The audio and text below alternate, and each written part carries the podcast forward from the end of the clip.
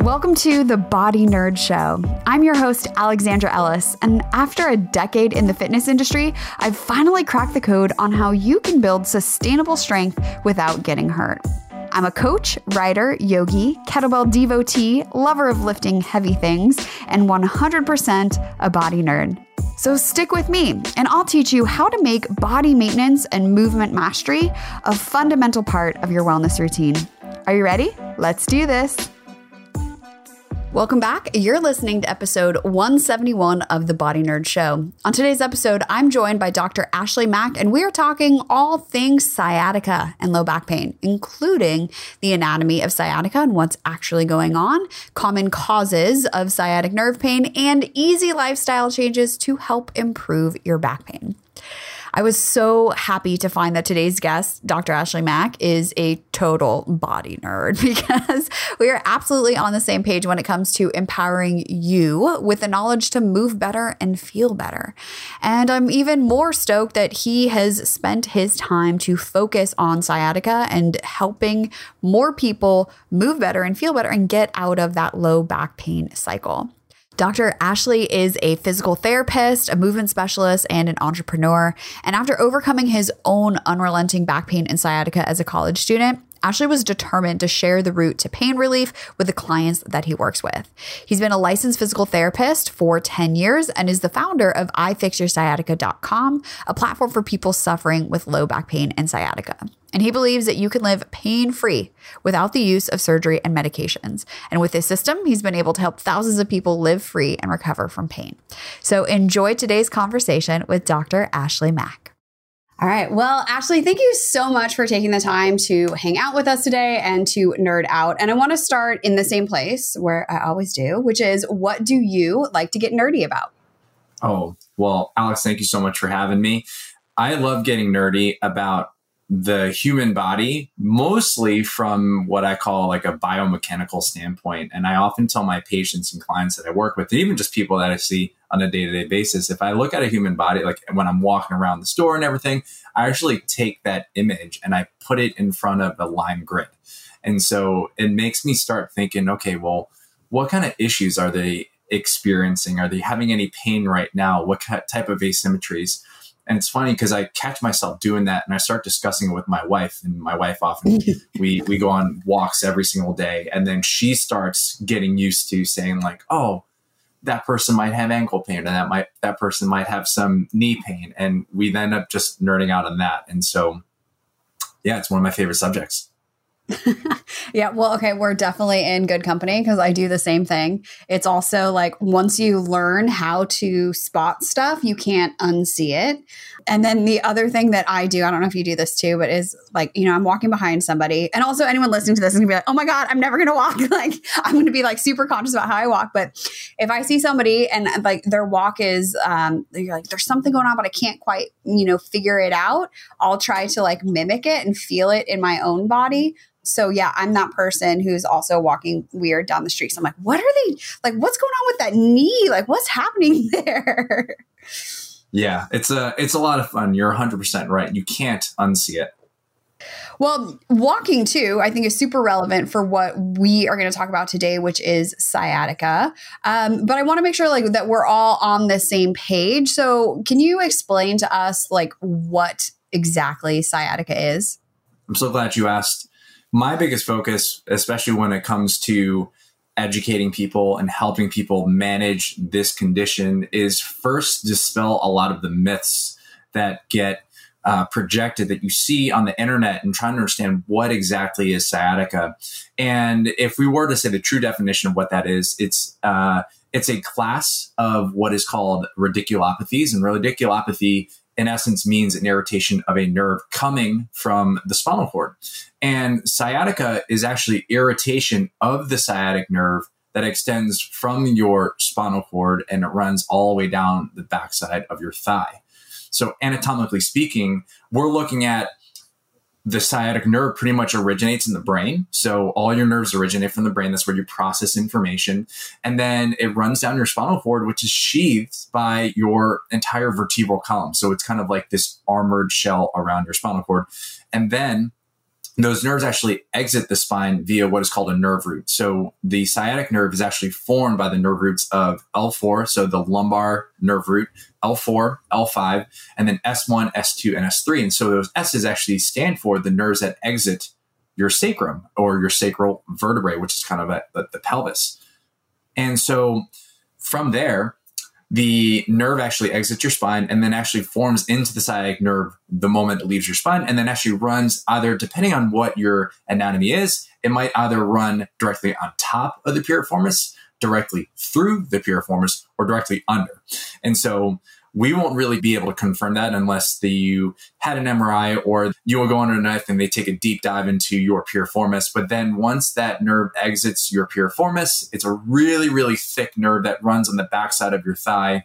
And then it crosses at your knee and then splits into two nerves below your knee, which supplies a sensation to the backside of your lower leg as well as the front, as well as the top and bottom of your foot. So, in essence, sciatica is an irritation somewhere along that nerve that presents itself as low back pain, pain that can radiate to your buttock, your hamstring, your knee, or anywhere below yeah. So I had sciatica in college. And first of all, thank you so much for that super clear and awesome definition when I was in college from a back injury. And for me, it manifested as foot pain. And I was like, you know, I did not hit my foot. And I was, you know, working as a student athletic trainer and studying exercise biology. So I was like, red flag, red flag. But I think that's something that people often miss is that if I have sciatica, or also too, if I have back pain, it must be sciatica. And if I have sciatica or any type of pain through here, that they're always like one and the same. So I really appreciate you explaining how it could be from anywhere in that area. Yeah. Interestingly enough, the sciatic nerve is actually the longest nerve in the human body. And so, because it's such a long nerve, there are many different areas of where there can be traffic jams, issues that can actually cause this nerve to get flared up. Yeah, and in like if anyone wants to like nerd out and get super curious, I will link to it in the show description, but Gil Hedley, who's my anatomy mentor, has a video of him dissecting the sciatic nerve and when mm-hmm. we say like it's a big nerve, like seriously, it's like the size of your pinky finger. Like it's a big fat nerve. And I think you like before I saw it too, I was like, oh, I mean, it's just like a nerve. Like it's probably like kind of wispy or like whatever. And then you see it and you're like, oh my God, it's huge. It's a huge, huge, huge nerve. Yeah. And nerves are really cool because if you look at the anatomy, you have these cells, they're called axons, and these cells are actually wrapped in this fatty tissue. So if you were to create an analogy of like what a nerve is, it's like a copper wire. It's a wire that is wrapped in that rubber tubing that insulates it and they're really strong they're super stretchy and i remember when i did anatomy lab yeah we traced that nerve and it was i was so amazed on how robust this nerve is and then also how it can really be irritated anywhere in the body. Yeah, seriously. And I think a common misconception is again, like if I have, you know, back pain, sciatica, whatever, then it's obviously because there's something structurally wrong with my back. So, in your experience, what are some of the causes of sciatica? Like, what's exactly going on? So, when I look at sciatica pain itself, I like to look at it in a in a cross sectional way because rather than say go on the internet and say I have sciatica pain and you're given say like 45 like 15 to 30 different stretches and they're like do this yeah. to make sciatica pain feel better. What's really interesting is that if you do all those stretches or exercises at once, it might make you feel better, but it might make you feel worse. But because you have so many treatments, so many different options there, mm-hmm. it's going to be really, really hard to figure out what is working and what isn't. And so I like to look at it in kind of like a scientific method standpoint. And so when it comes to cross sectionalize, I always like to start off at the spine. Um, what's happening at the spine. And if you look at the spine itself, particularly the lumbar spine, so pretty much the area below your ribs to your pelvis, you have five lumbar vertebrae. And in those vertebrae, the structures that could actually be irritating the sciatic nerve could be, and you probably have heard this a lot, are possibly herniated discs or bulging discs. And then you also have this concept of arthritis, or they call it spondylosis or degeneration. You'll often hear concepts of uh, DDD, degenerative disc disease. And so those mm-hmm. are probably the most common areas or issues that you would see. But then you can actually even move a little bit further down the chain into the pelvis itself. This is when we're actually looking at concepts like piriformis syndrome or back in the day when people were carrying really like big wallets and they're putting in their back pocket and then they're sitting there for hours and you're like, oh my gosh, my foot fell asleep. I recently, and the only reason I'm bringing this up is because we're talking about wallets, but recently on, on Instagram, I've been seeing these memes and I don't know where this reference has been coming from, but it just, it was saying something about like my, my, my money doesn't jiggle, jiggle. It oh folds, yeah, yeah, yeah. yes. I don't know where that's from, but I just think it's I'll so have funny. To send it to you then. yeah, it's like my money doesn't jiggle, jiggle. It folds, and I said, "Huh, okay." And so you put a lot of irritation on the sciatic nerve there, and then also interesting enough, because the sciatic nerve runs down the backside of your thigh. If, say, for example, one of your friends decides to be a really great friend, they kick you in the back of the thigh, um, they, you might experience some irritation right about there. And then also, you can have crossing of the knee. It could it could be many different structures, but I think the best way that I like to approach it is addressing the spine first. And if you rule out the spine, then you can look at the other aspects of the body. And so that's what we're looking at. Okay, is it a disc issue? Is it an arthritis issue? And there's many different ways for us to uh, approach the right stretches, the right treatment for the specific cause of sciatica, which we would be able to truly identify for me and how I work with is how you respond to various different movements and positions. Yeah.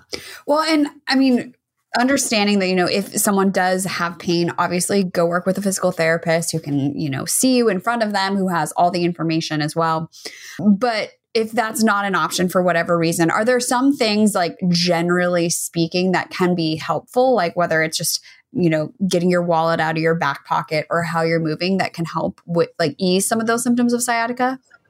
Yes. And so, listeners, if you were to nerd out just like me and Alex right now, if you just simply stand in front of a mirror, um, you'll notice a lot of really cool things uh, about yourself. So, look at yourself in the mirror, try to orient some horizontal and vertical lines right behind you and see where your body is. The first step is identifying do you have any sort of asymmetries and when i'm looking at a client i often look at where are their shoulders in relation to their hips and so if you're doing mm-hmm. that the first thing the first we want to make sure that your shoulders are stacked on top of your hips if they're not then the shift itself could be uh, a huge factor from a all, all technicalities aside you can actually focus you can actually find the right stretches for you if you look internally and listen to your body and see what actually feels great. And so when I work with clients, I often ask, okay, what positions actually provide you some sort of relief and what positions actually increase your pain? And so if someone says, well, when I'm standing up, my sciatica pain is gone. But when I sit down, the sciatica pain really gets pretty bad.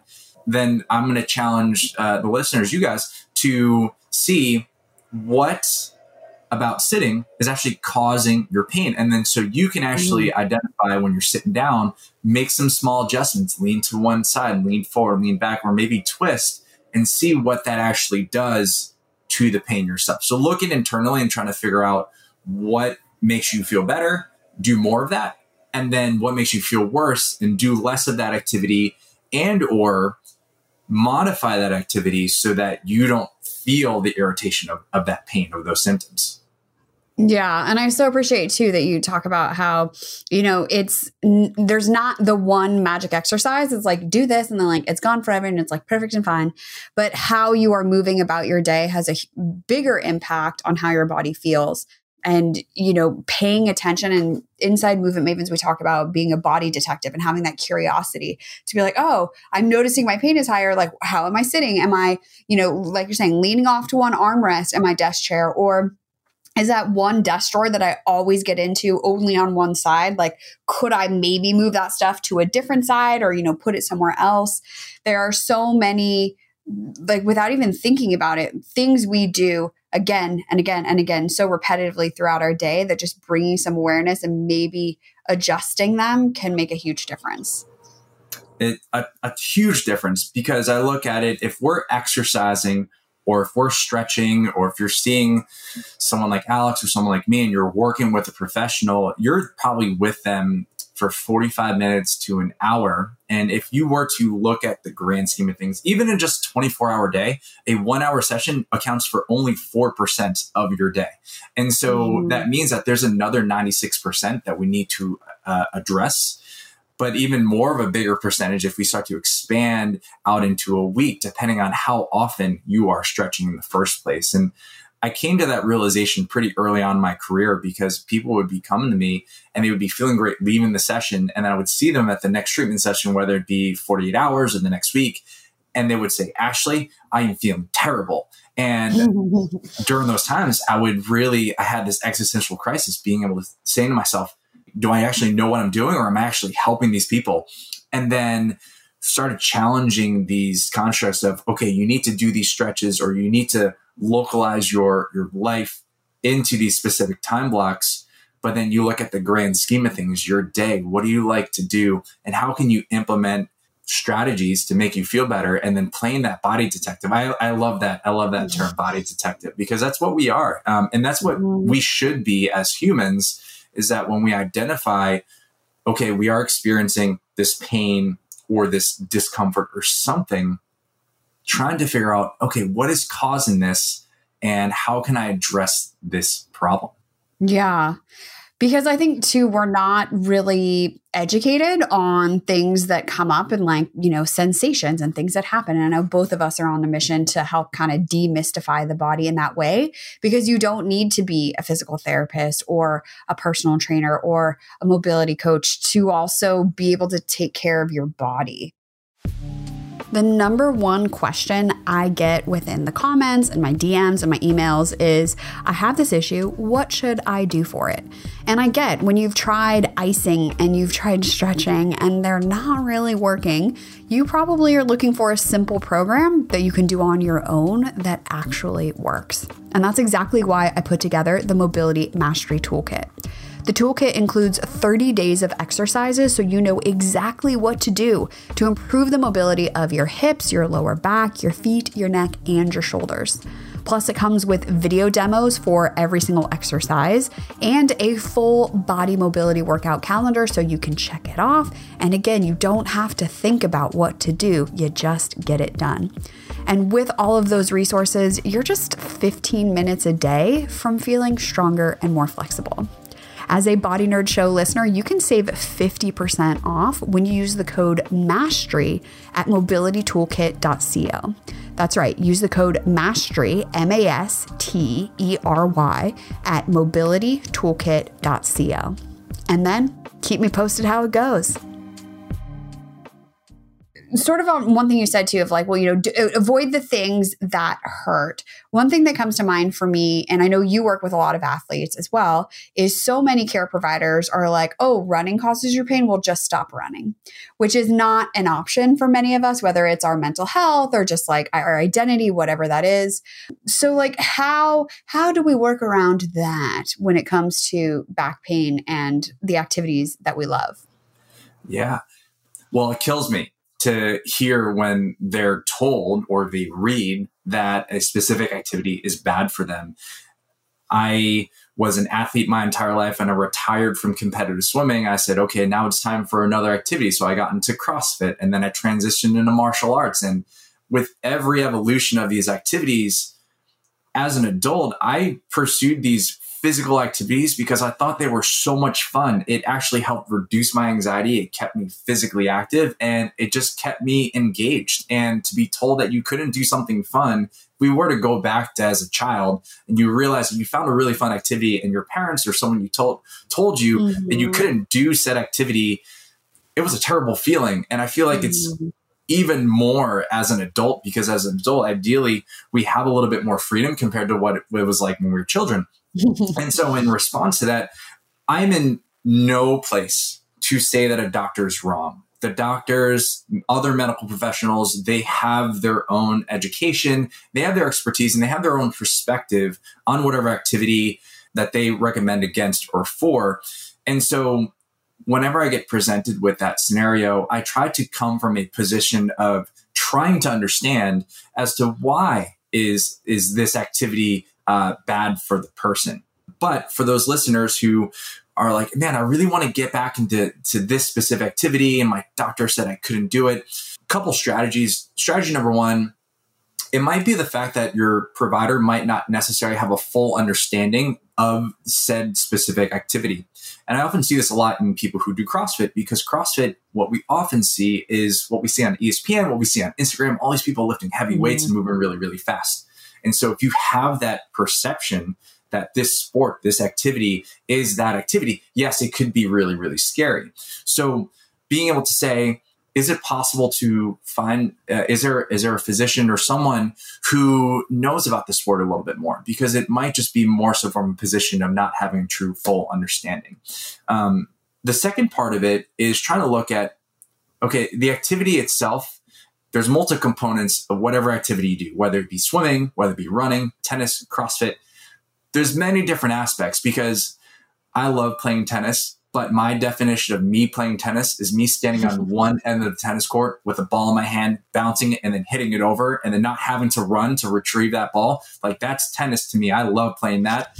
Um, I know that for other people, it's going to be running and rallying and all that other stuff. But for me, with my my limited tennis skills, that is what I really enjoy. And I'm so, lucky if I even get a racket on the ball, so no stress. It's great. Um, I often tell people whenever I'm trying to do somewhat something somewhat co- uh, that requires coordination, I would often just tell people, "Well, I was born a swimmer, so I'm really good in the water, but on land, I'm a fish out of water." and so, uh, a big part of it is trying to identify what part of this uh, activity, what sequence of this activity is actually causing my pain. Is there a way for me to modify it? or change it up, whether it be from a form standpoint or an intensity standpoint. There's a lot of factors at play that we can change as participants that can actually allow us to do that activity without increasing our pain or without producing our pain in the first place. So again, playing that detective and saying, well, how can I how can I fit this in without causing the pain itself. And this could be where you pair up with a movement coach or another physical professional so they can break it down. Yeah, no, I mean, that's perfectly said too, because it's not my job to tell you, like, no, you should never do that again. Um, but exactly what you're saying, how can we break it down and figure out what pieces of that movement we can improve and find like the clue that is leading to or increasing your pain and then work on that? Because that we can work on but like yes. no you can never swim again. Not an option you know? Yeah um, i actually just recently had a, uh, a client who loves swimming and for some reason every time they did a flip turn their sciatica pain would come on and so i could have easily said you should just stop swimming Mm-hmm. But she told me flip turns actually bring my pain down. I said, okay, well, at this moment, we are going to hold off on flip turns and you're going to push off from the wall. Uh, for those who don't know what flip turns are, uh, once you get to the end of the pool, you do a somersault and push off the wall, and then you flip over so you can still swim without losing your momentum. Uh, I was a distance swimmer in high school and in college, so I've gotten a lot of really good practice uh, doing flip turns. But for some people, it can get quite unnerving to be upside down, twisted while you're also in zero gravity. Uh, but it's a, it's a great feeling. So, were you guys able to figure out what to do about that flip turn for your client? Oh, yes. So, what ended up happening was it wasn't the somersault that was actually causing the issue, but the if you were to visualize when you are, say, doing a front crawl stroke or what is known as freestyle, and if you're going to be swimming up to the wall, you should be doing a full somersault where you, by the time your feet touch the wall, your body's facing the ceiling or the sky, depending on if you're swimming outside. And then you push off, and then that's when you reorient yourself to being face down. And that's what a true correct flip turn should be. But this client was actually doing a flip turn and twist, doing a crazy spinal twist with the somersault. And oh, that's oh, wow. where the pain was happening. And so, to be totally honest, I wasn't there when she was doing the flip turn, but I was kind of describing this is what a flip turn should look like. And she said, That's exactly what I do. And I said, Oh, well, let's fix that. And then once we fixed mm-hmm. that, she was able to swim hours and hours uh, without pain. And uh, which is uh, kudos to her because uh, since I mm-hmm. retired from swimming, I uh, I'm, I'm okay never seeing the bottom of a pool ever again. that's funny. But yeah, I mean, that's also like why it's so helpful to work with somebody who is not in your body who can help you, you know, think of things a little bit more critically or see things where you may not see them. A hundred percent. It's kind of like uh, just a new set of eyes, uh, a third party mm-hmm. perspective. No one knows your body like yourself, but perhaps there is just something that you can't necessarily detect that can actually be truly seen from an outside perspective. And the human body is so sensitive to changes. And even just the small little adjustment will improve. And I think this goes from it, uh, we'll say injury prevention and also sports performance and also pain management. But it's this concept of uh, movement efficiency and the pain that we feel. Uh, and we can talk about this another day, but ultimately, the pain that we mm-hmm. feel, the pain. Um, now, this is a difference. Like, if you can experience discomfort when you're working out, and discomfort is going to be necessary for you to get stronger, fitter. But if you feel like something's truly wrong, and your body's saying, okay, please stop doing this, it's a signal from the brain to say, we need to make a, a, change. And oftentimes it's an efficiency change. We need to change the position so we can complete said task better, stronger, faster before we start wearing down uh, different parts of our body, whether it be our spine, our joints, or our muscles. Yep. Okay. So, next conversation. it's in the books. But back to sciatica, are there any because I know you have a sciatica protocol that is completely, you know, super user friendly that people can do. Is there like one thing, like one exercise, one stretch, one movement, whatever, that anyone with back pain, you're like, yep, this is like my go to. You got to start here. I'm so glad you asked that. Most of the time, if this were me three to five years ago, I would say, no, there isn't one thing that will like make everyone feel better. But over the years, and especially now as the, the world continues to change, I think what is very overlooked is our ability to breathe properly. And the mm. thing is, is the fact that if we are breathing inefficiently, so uh, I'm going to take a step back. Uh, there's this term, it's this concept of, or this phrase, is the fact that we are over breathing. That means that we're having a huge air exchange really quickly in and out, in and out, but we're also having very low oxygenation. And so what that means is that if we're looking at breathing, the exchange of gas, there needs to be a period of time where we inhale and inhale fresh air, fresh oxygen. There needs to be a point in time when that oxygen is in our lungs and then should exchange oxygen with the carbon dioxide that is found in our blood cells. And the reality is the fact that if you breathe really, really fast, you won't get enough oxygen, which causes you to breathe faster. And breathing itself, you might not necessarily be thinking about it, but it's an unconscious but also a conscious activity, and breathing requires many different muscles. Inhalation is a very active movement. It's actually the expansion of our diaphragm. And our diaphragm should be going down, which means that as we breathe, our belly should expand to allow the air to go into the deepest portions of our body.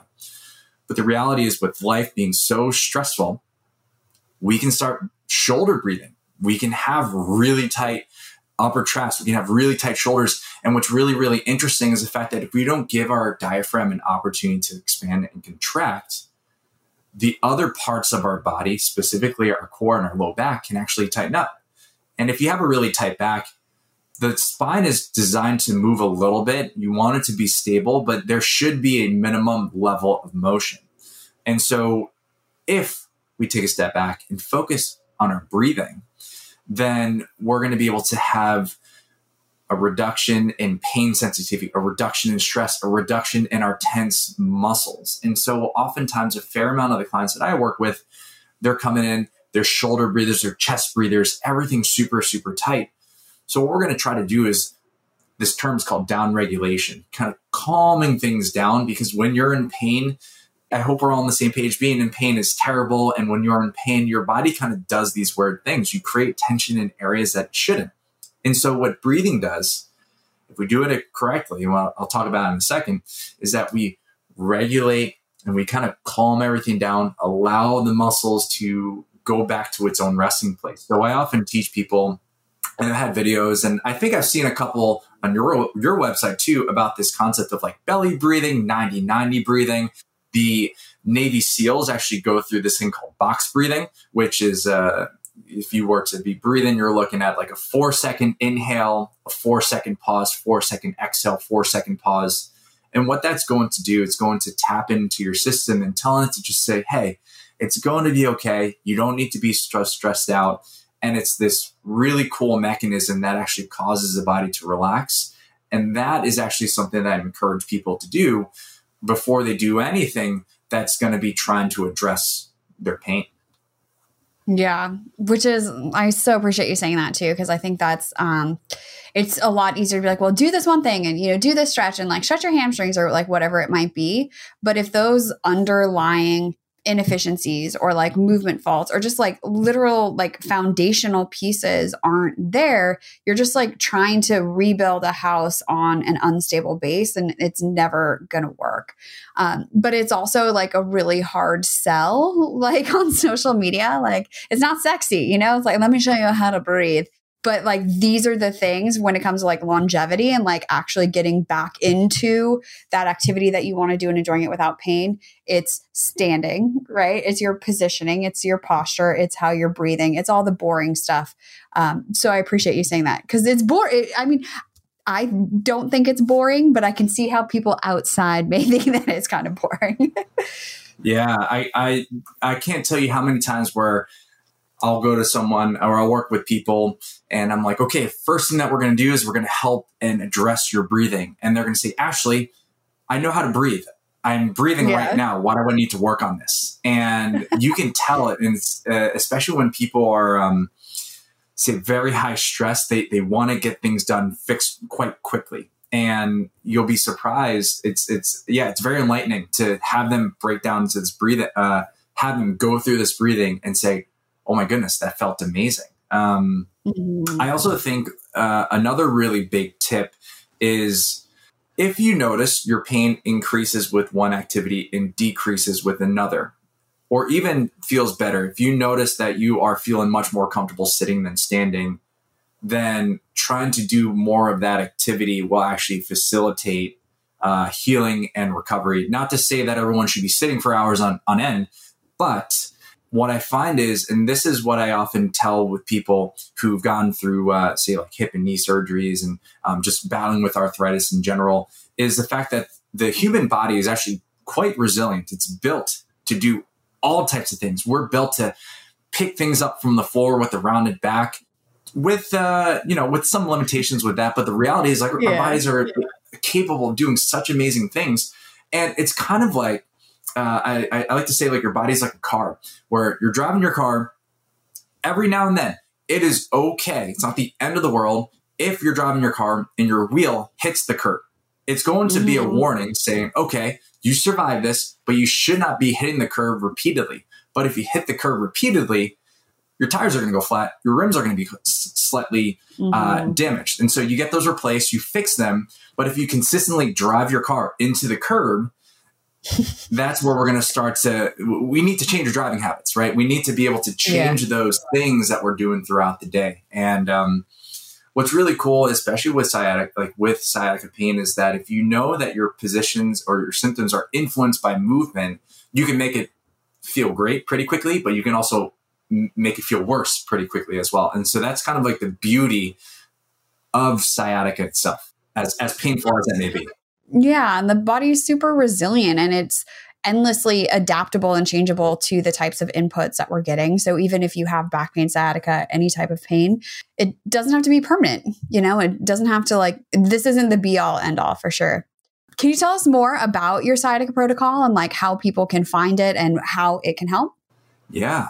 So the sciatica protocol was born out of this frustration where I can only help so many people one on one. So I wanted to be able to create this solution where people can experience relief without having to initially go to uh, a provider, whether it be a doctor, a chiropractor, a physical therapist. And so the way it works, it's a text program and it starts off with filling out a quick little survey. The quick little survey will just help identify do you truly need to see a doctor or, or do you not?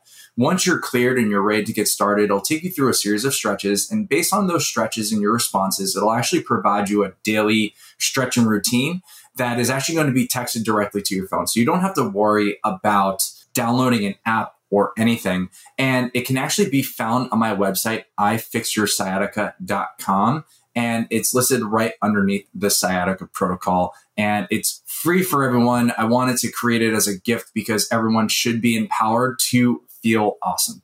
Yes, I love that. And we will link to it in the show notes as well for everyone to find. Thank you for making that as easy as possible, right? I mean, people, I don't check all my emails. So being able to access that kind of information on the phone is awesome.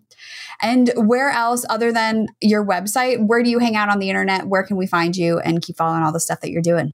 Yeah, so I have a podcast, um, which is called the Fix Your Sciatica podcast, which is on both Apple and Spotify. I hang out a little bit on Instagram. It's called Fix Your Sciatica, all one word. And if you are not familiar with how to spell sciatica, it's S C I A T I C A, which can often get misspelled. So, yeah, the website's the best way to find me. And then you can also email me at info at ifixyoursciatica.com. Awesome. Yes. And I will put all of that, like I said, into the show notes and description. Well, Ashley, thank you so much for taking the time to hang out and nerd out. Um, and I feel like our nerdiness is only, we've just scratched the surface and there's more to come. So thanks again for being here today. Thank you so much. So now that we are all sciatica experts. I'm just kidding. You don't even need to be an expert on sciatica or your own body to start taking the small steps right now that can help you to feel better overall. I loved his super simple story about just, you know, how you carry your wallet. If you have your wallet in your back pocket all the time and that's what's messing with your back, Maybe it's something even as simple as how you carry your purse, right? There are ways in which we habitually move our bodies or even stand all throughout our day, and a little shift can make a huge difference. So let us know what your biggest takeaway was from today's episode, whether it's feeling like, heck yes, I can do this, or maybe starting to think about your back pain in a slightly different way let us know. So you can find me on Instagram. I'm at hollaformala. You can find the show at Body Nerd Show. You can also find me on TikTok at AE Wellness. If you have a question that's going to be a little bit longer, leave me a voicemail. You can call the Body Nerd hotline at 818 396 6501. And before I go, don't forget that show notes, everything we mentioned today, including ifixyoursciatica.com, fun links, free downloads, all things podcast related, live over at aewellness.com slash podcast. And if you also had a wonderful takeaway from today's episode and you're really feeling like super generous, like you want to share, um, go ahead and leave that in a five star review maybe four stars if you have to be brutally honest, but preferably five stars. Subscribe if you haven't already, and definitely share this episode with somebody who needs to hear it. Someone who has been stuck in that back pain cycle of feeling good and then not feeling good and then being back stuck on the couch waiting for it to pass. So, thank you for taking the time to do any one of those. You are the best. So here's to asking better questions, moving more, saying goodbye to back pain, and getting nerdy. And thank you for helping me spread the word that your body is super cool and that you, my friend, can change the unchangeable. I'll talk to you next week. Pain stops you in your tracks, and bodywork is one of the fastest and most effective ways to deal with it. I've put together a free PDF with the six places you need to roll right now for quick relief. Plus, the reason why what you've tried so far has only given you a temporary fix.